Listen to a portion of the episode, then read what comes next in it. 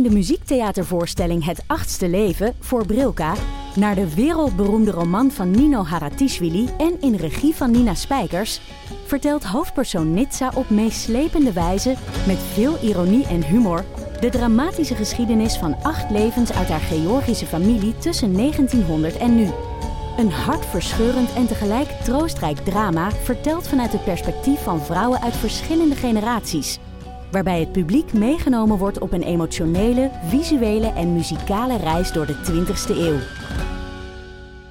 Koop je tickets voor het achtste leven via oostpol.nl.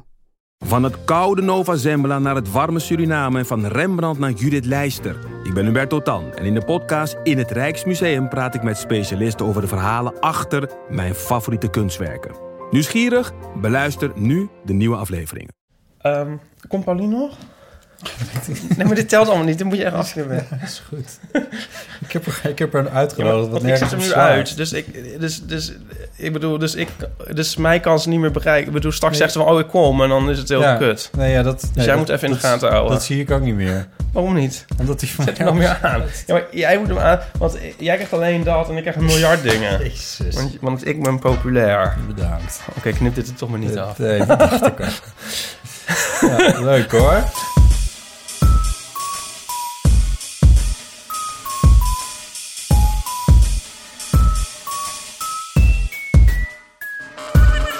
Maar we mogen dit dus niet de bezemwagen noemen.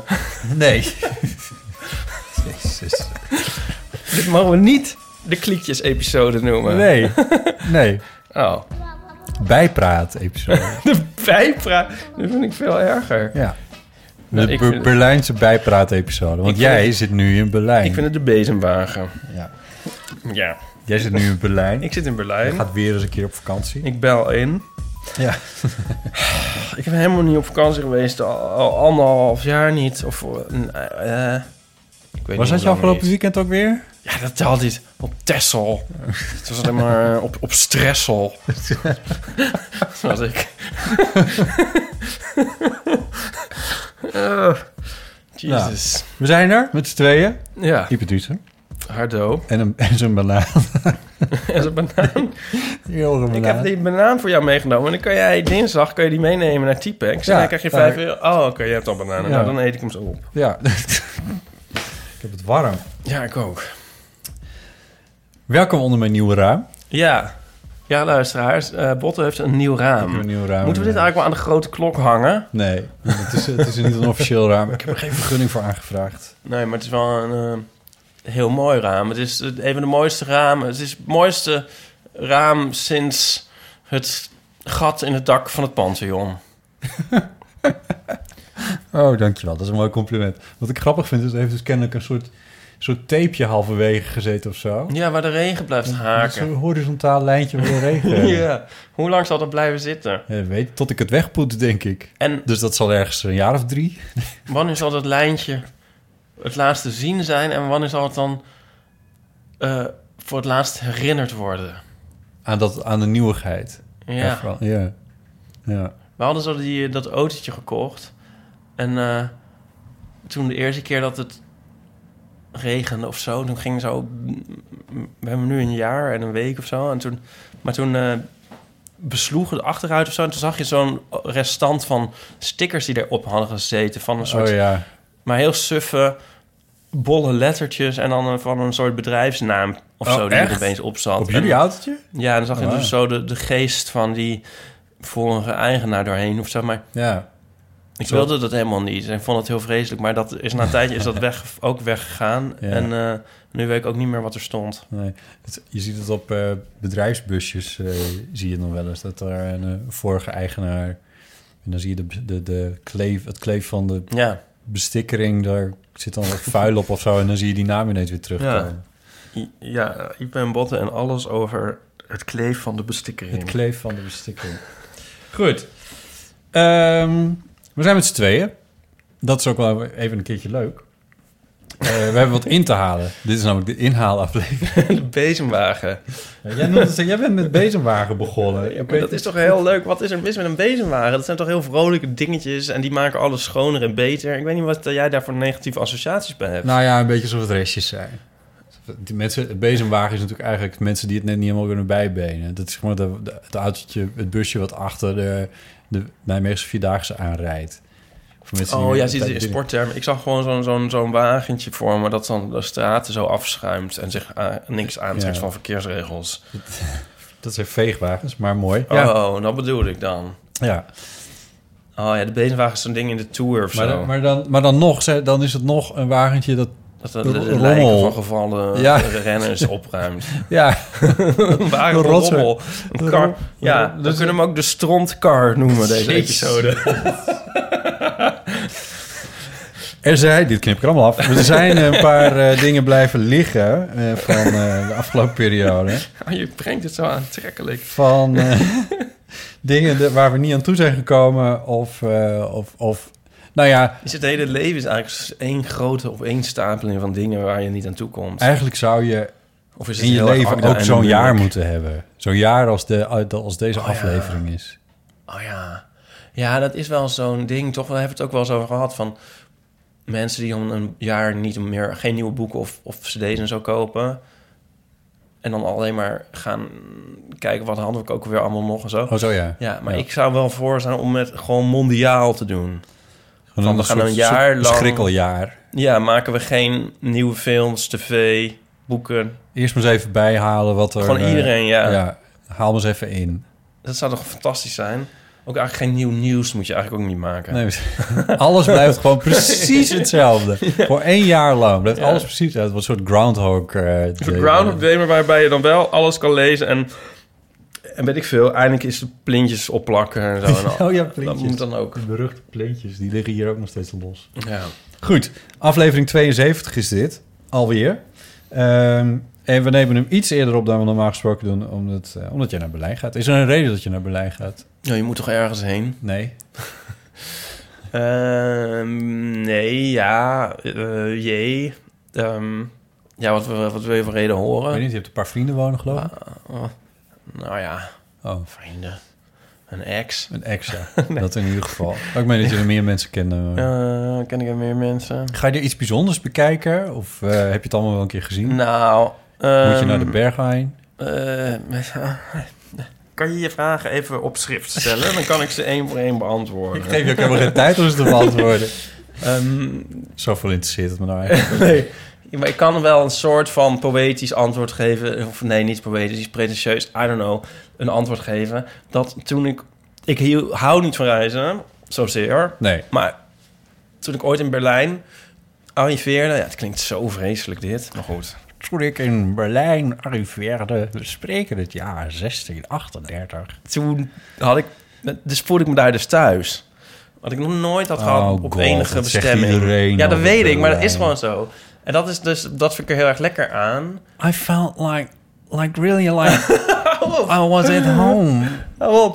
Nou, misschien had ik het ook wel in ehm, Scandinavische steden. Zoals... Nou, zoals Stockholm, Kopenhagen, Göteborg. Maar dat kan ik nooit uitspreken. En Oslo. Ja. Oslo, zeker. Is heel mooi, maar daar ben ik niet zo lang geweest. En ook wel met andere Duitse steden, overigens. Waar de jongens lang zijn, blauwe ogen hebben, blond haar. Goed Arisch. Nou ja, is dat in Duitsland ook zo? En, Ja. Maar in Duitsland is, is het dan more zo, omdat het dan ook nog een beetje rommelig is... en eh, mensen dan ook met biertjes in de metro staan en zo. En dat vind ik dan ook wel leuk. In ieder geval, het is niet zo'n uitdagende bestemming. Het is niet zo dat je moet denken van... God, Hier moet ik dingen. Hier moet ik, hier moet ik me op een bepaalde manier gedragen. Hier moet ik bepaalde kleren aan hebben. Om ja, of helemaal wennen of zo. Zo, ja. Ja, maar het, is, het geeft wel toe dat het echt verschrikkelijk is om dit op deze manier te zeggen. Maar goed, Over ja, ik heb het nou al gezegd. Maar dus toen dachten we van, nou, zullen we daar dan maar weer eens heen? En ehm, het, wat er ook wel bij komt, is dat het een platenwinkel wel Halla is. En ehm, we hebben echt wel, Nico en ik, allemaal enorme behoefte om daar even ons weer aan te buiten te gaan. Oh ja. En wat op programma staat is... ehm, want ik ben wel heel vaak geweest... maar dan, na een tijdje kun je alles opnieuw doen. En Nico die kwam zo zoet aan... met dat hij de buste van Nefertiti wil zien. Wie? Nefertiti. Wie is dat? eh, de Egyptische koningin. Die staat in het Egyptisch Museum Oh. daar. Oh. En dat is een van de pronkstukken. Is misschien wel het pronkstuk van Egyptische kunst buiten Egypte. Oh, oké. Ja. En wat Nico niet weet, is dat we dan ook naar het Pergamon Museum gaan. Ehm. want dat is ook heel leuk. Dat is ongeveer het grootste gebouw ter wereld, na het Pentagon. Het Pergamon en het Pentagon. Ja, Ehm, nou ja, zo. Ik heb er eigenlijk wel zin in. Het zal wel niet doorgaan. Je kijkt erbij alsof het niet waar is. nee, omdat ik dus Het zal wel dacht- niet door. Ik dacht, wat zou ik zeggen? Ik heb er wel zin in. Want dan, dat brengt natuurlijk ongeluk. Nou ja, Daarom je- keek ik zo. Maar Je ik, zeeg net in deze stoel neer onder de woorden... Jezus, je kan ook helemaal niet op nee, vakantie ja, dus het is al heel kut dat je dan zoveel moet voorbereiden. Ja, omdat je gewoon half november, wat is het, begin november op vakantie gaat... en niemand doet dat dan. Ja, en al het leven gaat door. Tenminste, voor, voor, voor sommige mensen. En dat is onhandig. Je kan beter in de zomer gaan als iedereen is. Of, of met kerst is ook heel even een moment dat het alles stil ligt. En dan Ja. kan het nog wel. Ja, maar dan is het ook wel weer fijn om gewoon lekker in je eigen huisje op te sluiten. Ja, maar nu is het Zegt zo degene van... die nooit op vakantie gaat. Maar goed, ga verder. Ja, je moet de weken ervoor, dan moet je heel hard werken om te zorgen dat je alles in die week al gecoverd hebt. En als je dan terugkomt, moet je weer heel extra hard werken om alles wat toch nog Ja. erbij kwam of je gemist hebt, dat- dat weer in te halen. Dus het is een soort, soort, een soort met stress omgeven Ja. Ding. Niemand wint hier eigenlijk bij. Nee, ja, misschien de, de, de, de, de De Berlijnse musea. economie. Ja, precies. Eh, Ja. ja, Anyway, ja. zullen we hem gewoon maar aanslingeren? Ja, ik zal nog iets aan denken, maar ik weet niet meer wat. Oh ja, ik wil nog weten, hoe, hoe gaan jullie er naartoe? Welk vervoersmiddel kiezen jullie? Met Travis. Oh, het autootje dus. Ja. Oh, november. Ja, met de auto. Ja, god ja. Dan gaat Nico weer 220 rijden op de Duitse Niet, snelwegen. niet met dat ding. Dat moet hij gewoon niet met dat ding Nee, doen. ja, I know, maar ja.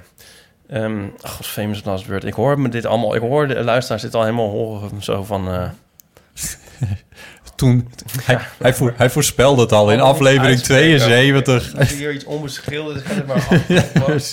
Ja. In aflevering 72 van de van de Amateur zei hij het nog. November. Ja, ja, jij zei november. Ja, Daar moet ik even aan denken. Zullen we Wat het ook gewoon is geworden. November Spawn the Monster van Morrissey hieronder monteren? Eh, waarom niet? Het is niet zo'n goed nummer alleen. Oh, nou, dan doen we het niet. Ik vond het zo'n goede titel. En toen hoorde ik het nummer en toen dacht ik, oh. Maar goed. Ehm, Is het nieuw? nee, nee, Ja. zo oud. Oh. Ja, november. Dit is, ma- eh, het is echt november. November kan niet dan vandaag. Ja, met donker weer. En, maar het is trouwens niet helemaal waar, want het, vanochtend scheen de zon. Nou, toen, toen, toen, toen had ik de gordijnen nog dicht. Precies, ja, ik was al wakker, want dat raam werd erin gezet. Anyway,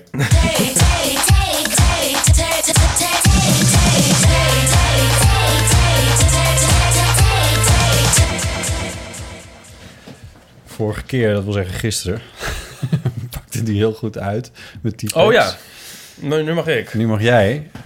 Wat, wat zei hij nou? Ik heb mijn contactlenzen in, dus ik kan het niet lezen. Dan denk ik van, eh, ja, had hij zoveel verkeerd om in. dan. Daarom dacht ik, ik geef het je maar gewoon, want ik, volgens mij weet je niet helemaal wat je zegt. Maar, maar hij had het niet een bril op in ieder geval, dus het kunnen contactlenzen zijn. En Misschien is dat dan bedoeld om ver te kijken, zodat hij niet in de, in de grachten fietst. Oh nee.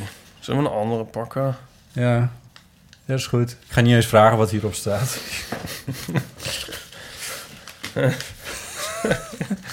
We worden wel een beetje slap. Ah, kijk, nee, dit is echt een veel betere, veel geschiktere voor deze dag en dit moment. En het sluit ook helemaal aan op waar we het eigenlijk...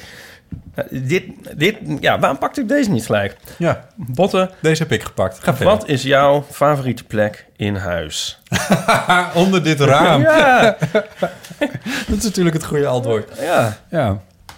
Nou, Eh, nu is het onder dit nieuwe raam eh, wel. favoriete plek in dit huis. Of er zoveel plek in dit huis er is maar één plek in dit huis. Dit huis is dit Dit huis. huis, ja. Is de plek in dit huis, ja. nou, wat wel een feature is, is het dakterras natuurlijk. Ja, Ook al zijn het maar eh, twaalf tegels eh, en een eh, houten en een schommel en een fluit. En een trommel en een fluit, maar het is wel buiten en het is wel van mij. En, eh, En, en heel soms kan je in de verte, als je dan heel goed kijkt... eh, iemand soort in half ontklede toestand... voor een of ander tuimelraam zien staan. Ja, 50 klopt. straten verderop. Ja, is ook gebeurd. Ja. Ja. heb geprobeerd te fotograferen, is niet gelukt. Jezus. En, eh, en je ziet... De eh, tweede misdaad die je opbiecht. Ja, ja, ja. Ach, hoeveel misdaden begaat een mens eigenlijk. En eh Artis hoor je af en toe wat dingen van. Dat is natuurlijk leuk op dat dakje. En mocht het me lukken om een keer iemand hier mee naartoe te nemen. dat lijkt me onwaarschijnlijk. nou, het is wel een keer gebeurd. Oh. En dan, eh, dan is dat wel een van de eerste dingen die ik ook eh, laat zien. Kom, ik laat je dak even zien. Dan sta je in het donker daar buiten en naar boven. En dat is dan leuk. Oh, Alleen bij nacht lukt het je om hier mensen naartoe te krijgen. Knip ik er allemaal uit hoor. Ehm, Zin in. nee, Met mijn seksleven heeft het al moeilijk genoeg zonder die kutopmerkingen, Ipatrice. hoezo? Ehm, nou, Jij dan? nu ga ik de vraag beantwoorden. Ja. Eh, de douche. Van jullie huis dan? ja. Ja. Oh, ik kan me wel iets bij voorstellen. Want jullie hebben best een bijzondere. ja, die is heel leuk. En eh, met ook een, be- beetje een exhibitionistisch ding geweest de hele lange tijd. Ja, toen er, toen er geen, geen, hoe heet dat nou, een muur in zat. Ja. Ja, ik soort nagenoeg op het balkon stond te douchen. Maar nu is er wel een muur Ja. en ook een raam en ook een luxe flex. Nou, En, ehm, terwijl er een school buiten stond. en een schoolplein. Je kijkt uit op een schoolplein. maar ik heb toch het idee... Er stonden twee homo's te douchen. Of drie. Net al het uitkwam. Ga ja, verder. dat Laat je niet afleiden door Nee, ik heb toch het idee dat je niet echt naar binnen kan kijken. Ik moet nou denken aan die film van Niemand in de Stad. Dat denken die jongens die dan overkant ook. Van eh, waarom heeft de sociëteit geen ramen, zodat mensen niet naar binnen kunnen kijken? Nee, fout. Zodat wij niet naar buiten hoeven te kijken. Oh ja. Maar bij, bij onze douche is het toch andersom. Waarom heeft hij wel ramen? Niet zodat mensen naar binnen kunnen kijken, maar wel zodat wij naar, naar buiten kunnen kijken. Het is heel fijn. Het is eigenlijk een life goal, hashtag life goal, was het voor mij om een badkamer te hebben met daglicht. Ja, En dat, dat- is gelukt. Dat is gelukt. En waarom Ja, wilde je dat al, al het andere is gesneefd in de, onder, onderweg. Maar dit is gelukt. Ja, dat vond ik altijd heel prettig en een vorm van luxe. Hm, ja. En ehm, op de derde Oosterparkstad waar ik woonde met Jules en Aaron en later Berry, daar hadden we zo'n douche. En dat was heel... Of een, een, eh, nee, daar hadden we een, eh, een badkamer, een heel grote badkamer. Met in de hoek een douche, maar die had dus helemaal geen ramen of niks. En er was altijd Waar net zit een je dan boven? Ja, er was een soort badkamer van een gesticht, vond ik het altijd. Oh. Alsof je zo in die... Want het was veel te groot en er was dan niks. En dan vond ik altijd het idee van... je moet daar tegen een muur staan... en dan komt er iemand met een brandslang. Die komt je afspuiten. ja. en ehm ja, dus dit is heel erg step up. En sowieso vind ik het wel fijn in... eh, ik vind het... Weet ik voor welke kant is dat? Waar, de, waar 's ochtends de zon op komt. Oost, oostkant van mijn huis is denk ik wel de favoriete kant. Nou, tegen die tijd dat jij opstaat is het het zuiden. maar ja, goed, ja. De slaapkamer is ook heel fijn. Ja, dat voel ik me ook wel prettig. En de keuken is eigenlijk ook wel fijn. Hebt die huiskamer weet ik... Ja, die huiskamer is wel oké, maar er staan iets te veel troepen in. Ja, ik vind dat jullie je huiskamer ook een beetje aan de volle kant hebben gezet. Ja. Eigenlijk zouden jullie... Eigenlijk zouden jullie een, een, ehm, een muziekkamer moeten hebben. Een kamer waar. Ja, waar al jullie platen kunnen staan... waar een goede geluidsinstallatie staat. ja. Het is wel een beetje gek dat je eigenlijk... Je zou makkelijk een twee keer zo groot huis kunnen hebben... en dan zou het helemaal niet overdreven groot zijn. Kan je nagaan hoe klein dat huis is. Klopt, ja, dat geldt voor dit ook, ja. Ja. Maar goed, wie interesseert dit onderhand nog? Nou, de makelaars van Amsterdam. Ehm, leuk, leuk, leuk theezakje. heb je gekozen. nou, nee, dat was ik die dat gekozen had. Eh, zullen we gewoon lekker st- straf doorgaan eh, met, eh, met het volgende? Ja. 06 1990 68 71. Ja, het is wel leuk, maar het is toch leuker als, er, als iemand anders erbij zit Vind je? om die tune te laten horen. Heb je dat niet? Ik kan ook wel in stilte van genieten gewoon, zonder dat het helemaal uitgespeeld Ja, is. oh, je, je zet het s'avonds wel eens aan. Ja? In die woonkamer van jullie. In die muziekkamer. Ehm, we hebben eh, drie eeuwofoon berichten. In de bezemwagen. Die, sommige die staan hier al een tijdje, dat klopt. Eh, de en, afzenders zijn ook reeds, eh, hebben reeds het tijdelijke voor het eeuwige verwisseld. Jezus. Eh, eentje is... ehm, eh, even kijken hoor. Die is, is, is ruim een dag is het zo. Een dag is iedereen die ooit naar deze podcast heeft geluisterd... overleden. Heb je daar wel eens over nagedacht? Is dat geen gek idee? Ja, Nu al die duizenden mensen, op een dag Nou ja, zullen die er niet op meer het zijn. moment dat, eh, dat Art19 eh failliet gaat, Ja. is alles offline.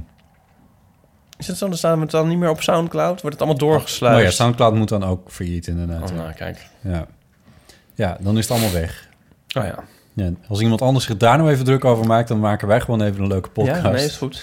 Ehm, eh, Teun heeft een bericht ingestuurd en het duurt ruim vier minuten. Dus Ach, eh, hij heeft er de tijd Ik voor. ga even naar de wc. In principe ben ik daarop tegen. Ik vind Teun dat van de keuken. twee minuten... Vind, nee, twee minuten vind ik, eh, vind ik alles wat, maar eh, vooruit. Hey Botte, Ipe en een eventuele gast. Eh, hier eh, Teun en ik, ik wou nog even reageren op dat onderwerp wat jullie vaak aanhalen van de awkward mini coming Oh. out. Nu ben ik zelf biseksueel, dus wat dat betreft hebben mensen het eigenlijk altijd goed in mijn geval. Eh, maar waar ik wel heel vaak last van heb, en Paulien Cornelis heeft het daar ook een keer over gehad, dat ze voor het andere geslacht wordt aangezien. Ik ben dan eh, een man, maar ehm, en qua uiterlijk zien ze me ook altijd als zodanig. Maar als ik telefoneer, dan ga ik blijkbaar hoger praten. En het gevolg is dat mensen dan dus zeggen: Goedemiddag, mevrouw, ik verbind u door. Kom je bij een volgende terecht? Dag, mevrouw, waar kan ik u mee helpen? En elke keer denk je: wanneer moet ik zeggen? Het is meneer hoor. Ga ik wel eens lager praten? Nou, eh, maar heel vaak laat ik het ook. Maar dan komt het weer uit, want dan zoeken ze mijn gegevens op en dan kunnen ze me niet vinden. Want dan zoeken, zien ze alleen maar aan meneer van Essen. En ergens komt het altijd maar weer ter sprake: ja, dat ben ik. En dan voel ik me zo lullig. Want ik denk, nog niet eens voor mezelf vind ik het erg. Maar ik vind het dan zo gênant voor diegene. Oh ja. En natuurlijk gênant dat ik het zelf niet eerder gezegd heb. Dus super awkward. Eh, daar heb ik eh, eh, overigens als kleinkind best nog wel een beetje mee gespeeld. Of kind. Toen ik in de puberteit zat, toen had je zo'n sekslijn eh 064949. En dat mocht je gratis bellen als vrouw. eh, en een andere lijn was dan voor mannen en die moesten er dik voor betalen. Maar dan kon ik als... eh, Hi, met Angela. Hoe is het met je? Ah, waar denk je aan? Kon ik natuurlijk super fijn eh, genieten van het feit dat ik daar niks voor hoefde te betalen. Of beter gezegd, mijn ouders niet. Maar toen ik wat ouder werd, werd dat wel steeds meer gênant. En ehm, eh, ging ik dus da- daar steeds moeilijker mee om. Nou had ik op een gegeven moment een fonds waar ik mee te maken had. En daar eh, mailde ik naartoe met de vraag eh, voor subsidie en eh, vragen. Nou, toen werd ik doorverbonden, mevrouw, mevrouw. En daar ontstond een superleuk contact met, die, met diegene aan de, aan de andere kant van de lijn. Ehm, maar elke keer zei zij van mevrouw dit, mevrouw dat. Nou, dat was te om ooit nog te zeggen dat het niet een mevrouw was. Op een gegeven moment ontstond ook mailcontact vanwege toelichtingen en dat soort dingen. En stuurde ik dan maar terug groetjes. En had ik zelfs mijn mailnaam aangepast dat er niet meer een voornaam stond. Dus niet Teun, maar T. Eh, zodat ze eh, in ieder geval niet dacht van... oh, wat gênant, ik, eh, ik benader hem steeds verkeerd. Totdat ik op een gegeven moment een brief kreeg van het fonds... of ik mee wilde doen in een denktank. En eh, ja. nou, leek me natuurlijk superleuk. en interessant en kloppend bij mijn vak.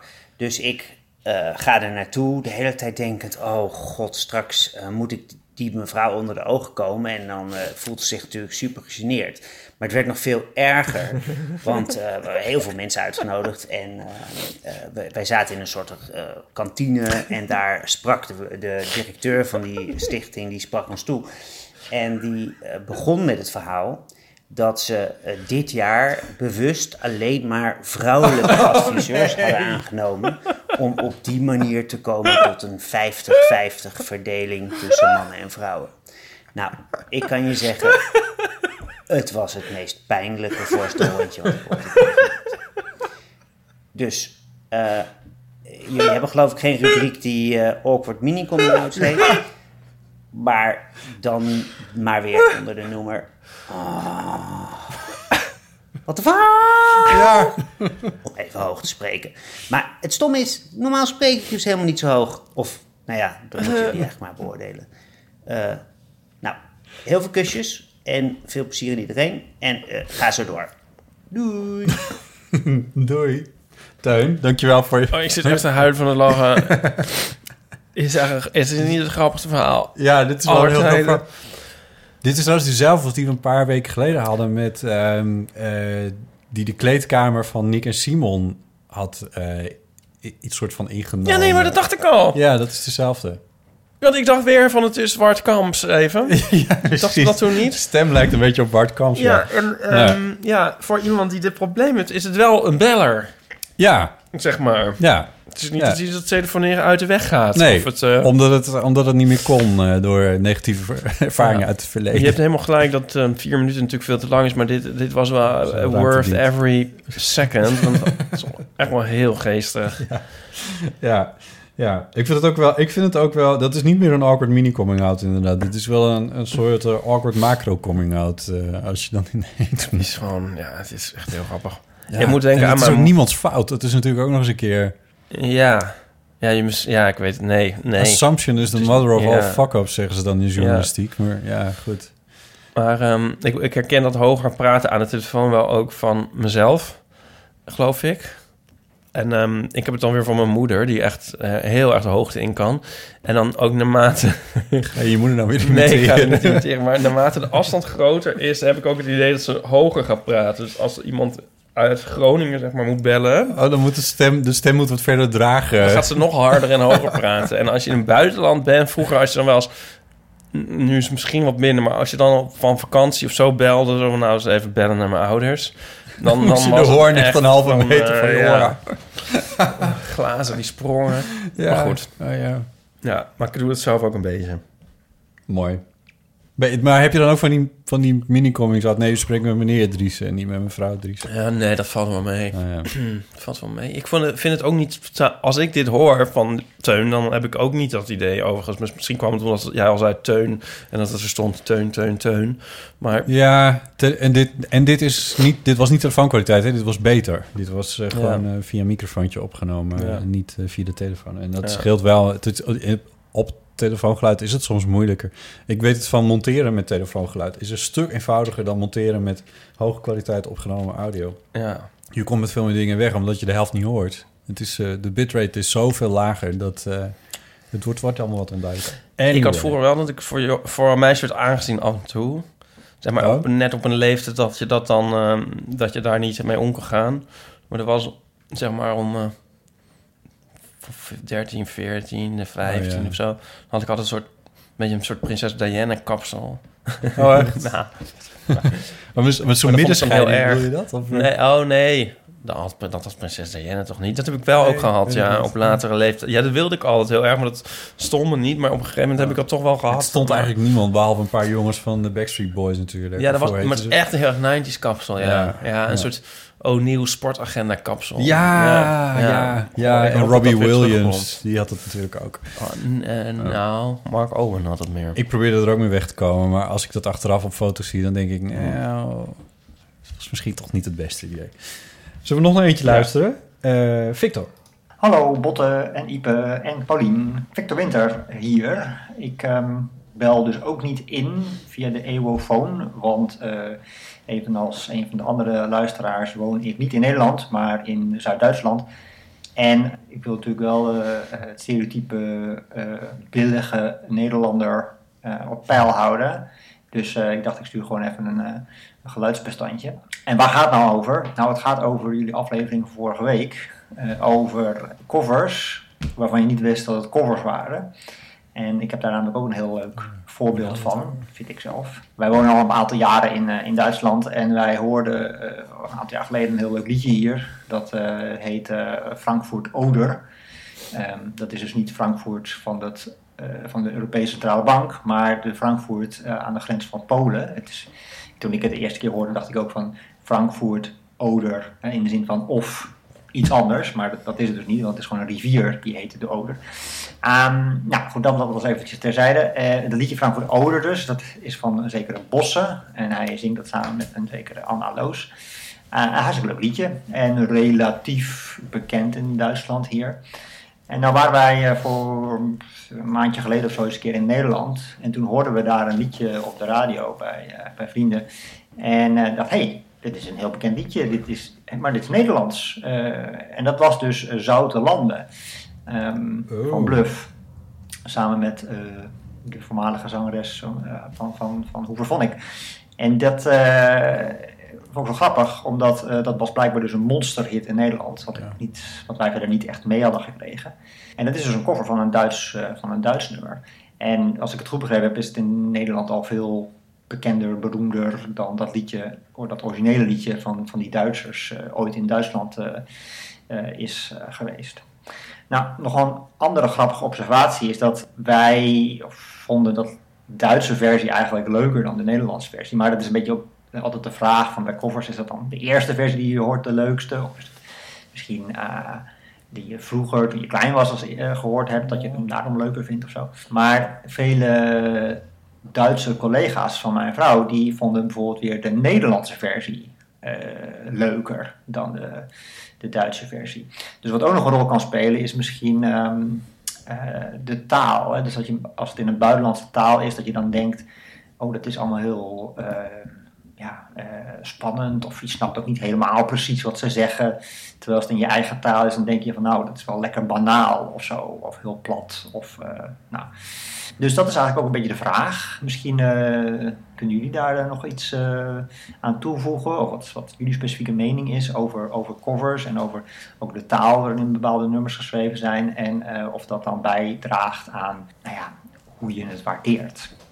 Ja, oké. Dus dat was het eigenlijk van mijn zijde. Herzliche Grüße uit eh, Heidelberg. En ehm, ga zo door. Ik luister met veel plezier. Eh, ben, heb het pas net ontdekt eigenlijk. Ik ben pas een paar weken eh, op jullie spoor. En ik vind het echt superleuk. Dus ehm Mooi.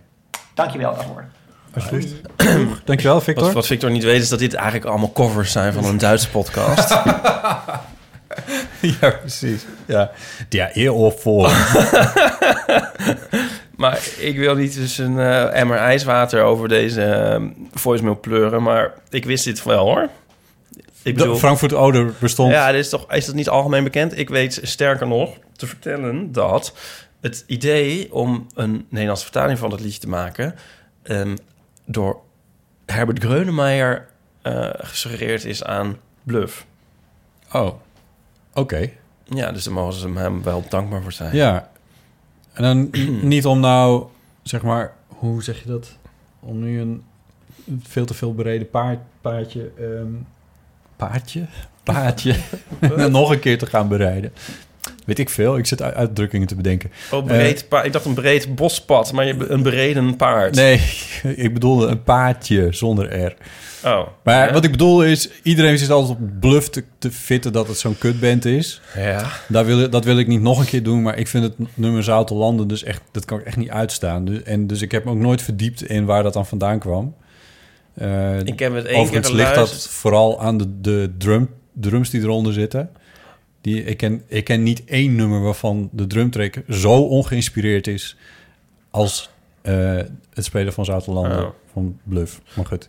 Ja, ik heb het één keer geluisterd, maar het is wel grappig dat iets nu een monsterhit kan zijn in de- deze tijden. En dat je dan... Volledig aan je bij voorbij. Ja. Ja. ja, dat is ook wel een beetje Want waar. Marine- Weet je dat ik Despacito nog nooit is iets Oh ja, nee, dat, Ja, weet ik dus ook niet. Ja, Nee. er zijn van die dingen dat je uiteindelijk weet je de, van, oh, dat is een hit, maar je weet, maar je kent hem niet. En Nee. heel vaak denk ik dan niet de moeite. om het- Maar Marines van een balladier die zei van, je moet dat nummer even luisteren. En ehm, Want? omdat het eh, heel goed was, zei hij. En, eh, en hij kwam ook met het verhaal, of volgens mij Oh ja. van de Duitse vertaling. Maar hij vond het heel goed, maar ik denk dat je misschien wat vaker moet horen. Want het zal toch ook niet... Ja, het deed me niet zoveel. Laat ik het... Ik ga het nog eens luisteren. Ja. Ik ben niet tegen bluff. Weet je wat ik echt onwijs goed nummer vind? Ik ga Eh, Frankfurt Oder wel even een keertje aanzetten. Daar ben ik wel nieuwsgierig naar geworden dan. Ah ja. Mooie dag vind ik een goed nummer. Van Bluff. Ja. Ja, dat is wel... Ja, dat vind ik ook wel... Een, ik, ik vind niet alles van Bluff slecht. Maar het slaat natuurlijk ook nergens op. Nee, ja, daarom. Dat, dat, dat- daarom is het ook een heel... heel daar, maar ik, nou ja, goed, laat maar. Maar de vraag is ook iets algemener. Eh, covers waarvan je niet wist dat het covers waren. Dat heb ik heel lang gehad met Hallelujah. Eh, wat... Kende je mijn versie? Dacht je dat dat het origineel was? Ja, ik kende de. eh, ik, ik, ik was helemaal into Jeff Buckley. En zijn, eigenlijk zijn enige plaat, Grace, daar staat Hallelujah op. Mhm. die versie die hij daarvan heeft gemaakt... die is eindeloos door anderen weer nagemaakt. Tot zover dat het zelfs helemaal kapot gespeeld is wat mij betreft. Ik kan, kan, er, nu, kan er nu moeilijk meer naar luisteren. Maar ehm, toen ik dat... Die plaat is in 1994 opgenomen... en ik heb daar kennis van genomen in vijf, zes jaar later, zoiets. Toen hoorde ik het voor het eerst. En toen was ik echt wel helemaal... Vond ik het helemaal te gek. Maar dat is het origineel, is dat van... eh, Leonard Cohen. Leonard Cohen. Je bent onder de tafel een pepernoot aan het, aan het opeten. Lekker hoor. Ja. Ehm, van Leonard Cohen. En die versie vind ik dus helemaal niet zo goed.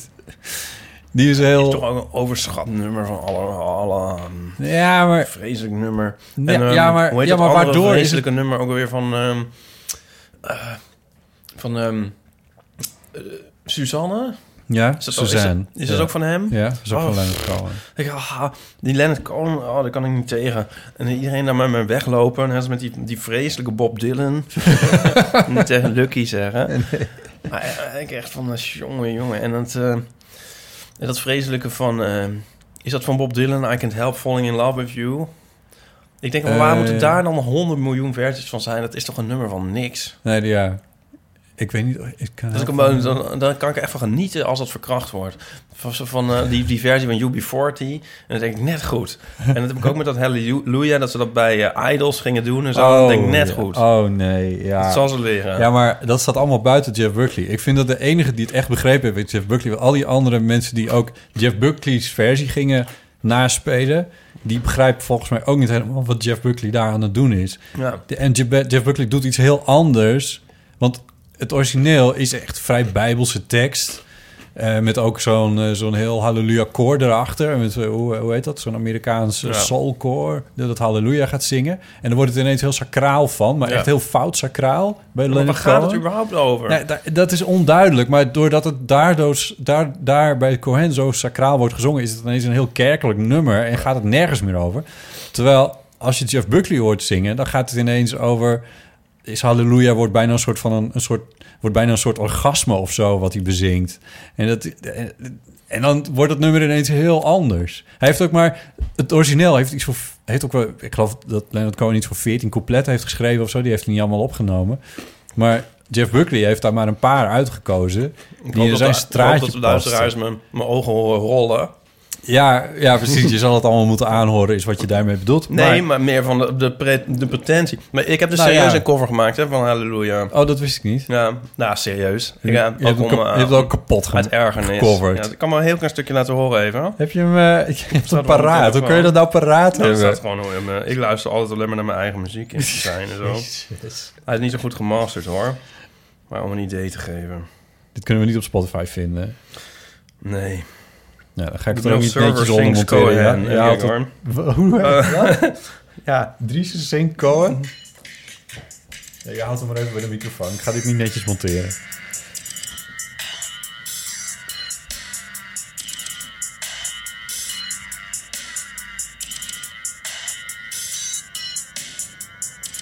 Begint het?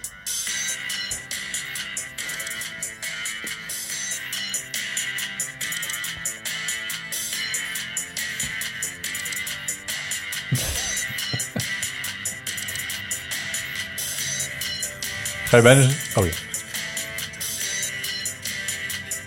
Zing je nou of niet?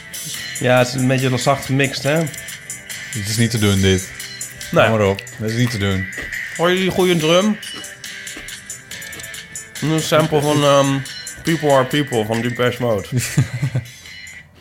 ik, ik zal even... Ik heb nog wel ergens een... Ver, ik heb nog altijd... Dat is een probleem. Dan werk je daar aan en heb je zo twintig versies. Dan weet je nooit meer wat de, wat de goede is. Oh. Ja? Want er is wel eentje met wat betere, wat hardere zang. Oh, Oké. Nou, als je het af hebt, dan eh, gaan we er onze luisteraar een keer mee, mee verblijden. Dan- Het is al tien jaar oud, dus ik denk niet dat ik er nog veel aan ga doen. Oh, oké. Ehm, Covers, oh ja, moeten we nog meer over zeggen? als je wil. Nou, een cover kan natuurlijk beter zijn dan het origineel. Ja. En ehm, ik vind covers ook heel leuk. Morrissey komt in maart met een cover album. Wel goed is, want soms is het echt wel goed voor een artiest. Wat? Het kan dus ook heel erg misgaan. We hadden het nou laatst over. Ehm, Kan heel erg misgaan. ja, toe. Was Charlie Luske die George Michael zong. Oh ja. Daar hadden we iets bij van... eh, eh, eh. en, ik, en, eh, en daar zagen we alleen een preview van. Die week daarvoor, of de maand daarvoor, dat weet ik niet meer... maar was ik naar eh Jose James... die een heel Bill Withers project heeft gedaan. Dat wil zeggen, daar is hij mee, met die liedjes van Bill Withers is hij aan het toeren. En hij heeft een heel album opgenomen. Dat is, ik wijs nu naar Spotify, want daar staat het op. Eh, en dat is helemaal te gek. Dat zijn ook covers. En waar je bij Charlie Lusk iets hebt van... wat was George Michael eigenlijk goed? Denk je bij Jose James van... wat fantastisch dat Jose James de liedjes van Bill Withers een keertje zingt. Niet dat er iets mis is met Bill Withers... maar Wie is Bill Withers? Wie, is, wie zijn al deze ja, mensen? dit Ain't No Sunshine When, when She's Gone. dat soort, die, dat, eh, die, eh, dat, Oh ja. Maar echt, nee, je moet, nee, je moet niks. Maar je kan er echt even een keer, als je straks, stel je zit binnenkort zes Help uur me, in de, in de auto. mij. Nee, besteed dan even drie Nee. kwartier aan dat album. Drie kwartier? Nou, oké, luister dan één liedje wat ik je ga toesturen. Want Oh, dat is, ik monteer het hier gewoon liedje. onder. Ik monteer het hier gewoon maar ik onder. luister dit ook niet na, dus Nee, dat, dat heeft geen zin. Het is geen enkele zin. Nee. Het is Maar- echt heel goed. Oké, anyway. fijn. Oké, Ja, fijn. Dus covers kunnen, Ja. covers kunnen beter Ja, zijn dat dan was al established, ja. Maar, ehm, nee, George Michael zelf natuurlijk ook heel covers. Hij heeft ook een heel slecht coveralbum gemaakt, Hmm. overigens. Maar ook wel weer goede losse covers. Ik vind zijn eigen versie van Killer heel goed. samen ge- eh, ge- een, een medley met Papa was Rolling Stone. Ja. Maar ehm, Maar je hebt dus eigenlijk best wel goede muzikanten nodig om goede covers... het is gewoon muzikanten. Jij altijd met je muzikanten. Ja, je kan toch ook gewoon zo. gewoon met, ehm, met twee vingers een cover maken? Ja, maar om het beter te, beter te maken dan het origineel. Ja, Eh, ik moet, weet je waar ik, ik- een van de covers aller tijden is Tainted Love van Soft Cell. Ja, Ehm, en dat weet ook niet iedereen, maar dat was oorspronkelijk een soort Motown-hit. Volgens mij van Gloria Gaynor. En ehm, zij hebben daar echt een volstrekt eigen arrangement aangegeven van Ja. de tadaan. ja. Weet je wel? De dat is, iconisch is dat. Ja, maar het is hun... eh, Dus uh, zij hebben daar met dat arrangement eigenlijk... hebben ze dat origineel soort overvleugeld. En het grappige is, dat als laatste interview met Mark Elman van Softcell... Zij zijn dus ook een elektronisch duo. Hè? Ze zitten ook niet met eindeloos met muzikanten. Zo ouderwets. Ach, maar, Jezus. nee, sorry. Maar ehm hij is kwaad. Nee, maar hij zei van... ehm, eigenlijk is het irritant dat je geen... ehm, eh, eh, hoe zeg je, copyright krijgt op arrangement. Want die, dat Tainted Love is daarna nog weer 15 miljoen een keer gecoverd. En daar maar altijd in het arrangement van. van, Softcell. Maar Ja, daar krijgen ze daar nooit iets voor. Nee, ja. Ja. ja. ja. En ehm, ja. hetzelfde is, zou je kunnen zeggen van Always on My Mind van de Pet Shop Boys. Die hebben ook dat arrangement met... eh, ta, ta, ta. Weet je wel, dat is ook zo'n... Maar die zijn, is daarna niet weer 15 miljard keer gecoverd. Dus, eh, ja. En dan hebben we het alleen nog maar over ehm, ehm, popmuziek Ja, en jazzachtige dingen. ja. In de klassieke muziek wordt er natuurlijk helemaal eindeloos gecoverd, wel beschouwd. Eh, ja. Nou ja, dat zijn uitvoeringen. Ja, maar dat hangt minder aan een eh, persoon natuurlijk. Ja, wordt ook soms worden hele dingen opnieuw gearrangeerd. Oh ja. Ja, het is altijd interessant hoe daar heel verschillend over wordt gedacht. Maar ik denk dat het was een keer... Ik ga dat nu niet doen hoor. Maar daar zou je best een keer een boompje over kunnen opzetten. volgens mij. Eh, we hebben nog één eeuwenfoonberichtje. Zullen we dat ook eventjes doen? Ja. Eh, een korte, maar wel een intense. Hoi, ik heb een levensvraag over non-heteronormatieve relaties. Heteronormatieve Al een tijdje heb ik leuk contact met een jongen en we willen elkaar graag vaker zien. Alleen er is een groot verschil tussen ons. Ehm, ik ben aseksueel en hij niet. Hij zal dus altijd behoefte hebben aan een vorm van intimiteit die ik niet kan bieden. Ik vind het niet erg als hij met andere mannen naar bed gaat. Althans, dat denk ik. Mijn vraag is dus, wat is jullie mening over, over relaties die al dan niet asymmetrisch zijn? Groetjes, Ruben. Dankjewel Ruben. Het is een, eh, een grote vraag. En ook een hele interessante vraag. Eh, Maar zo over covers. hoe denken wij over open relaties die al dan niet asymmetrisch zijn? Eh, en in, met asymmetrisch bedoelt hij dan in zijn geval dat hij zelf aseksueel is. Eh, en dat zijn geliefde, zullen we maar even zeggen, dat hij eh, wel iets zoekt bij anderen. Ja. Maar daar, antwoordde, daar zei hij nog iets interessants over. Van, ik geloof niet dat ik daar een probleem mee heb. Alsof Ja. je dat nog niet helemaal zeker wist. Nou, dat weet je ook nooit zeker. Dat moet je ondervinden, hè? Ja, je, je hebt heel veel mensen die in theorie niet jaloers zijn, maar in de praktijk wel. In open relaties. Ja, of in alles. Ja, die vinden dat ze niet jaloers zouden moeten zijn, maar dat Ja. dan uiteindelijk wel blijken te zijn. Maar ik kon het begin van de vraag niet, her- niet verstaan, want hij zei Ja. iets over heteronormativiteit. Ja, dat was in het begin. Hè. Ja, daar, daar, daar kwam het bij hem vandaan. Wat dan? Dat dat allemaal niet hoort. Ja, precies. Ja. Nou, heteronormativiteit zijn wij tegen. Ja. Dan kun- Ja. kunnen we wel met een paar stenen tafelen van een berg afkomen. Weg met heteronormativiteit. Ja, nee. de- de- de- nee, ja. Ik vind heteronormativiteit echt wel een beetje een scheldwoord. Hè? Dat is echt wel een beetje, een beetje lullig voor Ja. hetero's. Alsof alle hetero's... ja, precies. Dat, ja, dat, dat is het probleem wat ik met, met anti-heteronormativiteit, om het maar extra complex te maken, eh, heb. Zo van, je kan niet, je kan inderdaad niet alles daarin schuiven. Er zijn heus wel leuke hetero's. Ja, dat. Ik heb gehoord dat er wel dat er leuke En- hetero's zijn. Ze En schijnen ik, vind, ik vind ook schijnt ergens in, in, in West schijnt een leuke hetero te wonen. In, in de Watergraafsmeer geloof ik ook. Ik heb, eh, ik heb wat moeite met eh, gesloten relaties eh, afdoen als, als negatief. En, en zeggen dat het allemaal niet kan bestaan. En, en dat heteronormatief noemen we met een, met een negatieve bijklank. Daar geloof ik niet zo in. Of je... eh, want dat zou ook betekenen dat het enige positieve een open relatie zou kunnen zijn. Maar als je je daar niet comfortabel bij voelt, dan moet je dat natuurlijk niet doen. Want het is precies wat jij zegt. Op het moment dat je er voor jezelf achter komt, dat je toch, dat toch blijkt dat je moeite hebt met dat iemand anders, dat, dat je partner met andere dingen doet waar je zelf niet bij bent. Of misschien waar je ja, ook waar je zelf wel bij bent. Eh, maar je blijkt daar moeite mee te hebben. Dan is het volgens mij het slechtste wat je kan doen, is dat een soort van wegstappen omdat je vindt dat je dat niet zou moeten vinden. Je kan het maar beter onder ogen zien en daar met z'n tweeën proberen om eruit te komen. Ja, was Pauline maar ook. Hoezo? Nou, niet dat ik het oneens ben met je of zo, of denk van wat een onzin, maar eh, omdat hij altijd wijze woorden heeft. Ja. Ja, heeft ze. dat betekent nog niet dat wij er niet iets over nee, kunnen nee, zeggen. is ook zo. Ja, ik zit gewoon heel erg te denken van, eh, ja, maar... mm, Overigens geloof ik ook niet dat haar mening veel afwijkt van wat ik net eh, heb gezegd. Nee, maar ze wil nog wel eens verrassend uit de hoek komen. Dat is wel zo. Maar ehm, Ik denk eigenlijk de hele dag van was Pauline maar hoor. Dat, dat Ja, is natuurlijk ook, nog eens een keer zo. ik was net eh, oud papier aan het weggooien. En dacht Ja, dan denk je ook was van vast Pauline maar. Liep je weer met een bananenschil. Ik Eh, weet niet meer wat de vraag was. Nou, oh, Want wij ehm, denken van, ah, over het algemeen ben ik natuurlijk ook tegen asymmetrie. Hè? Dingen moeten wel symmetrisch zijn. Ja, als, als principe in de wereld bedoel je. Ja, maar in een Als relatie... grafisch principe, nee. Ja, als grafisch- Ja, maar dat is heel flauw, ja. Ja, ja, maar in een relatie... Moet het in Relatie een relatie? Meestal asymmetrisch, ja, dat hou je toch. Dat, het lukt toch ook niet? Stel dat je een open relatie... Stel even fictief, hè, dit gaat niet over jou... en Nico, maar het even gewoon in zijn algemeenheid van... Je, stel je hebt twee mannen Ja. die een relatie hebben... twee jonge mannen die een relatie hebben... en ze hebben besloten, met z'n tweeën afgesproken... we hebben een open relatie. Nou ja. Vanaf daar is, het is het toch ook niet automatische symmetrie? De een doet iets en de ander doet dan automatisch ook iets. Het is toch niet iets wat in balans moet zijn? Je hoeft niet te turven of zo, wat bedoel je? Nee, precies. Dat Nee. bedoel ik.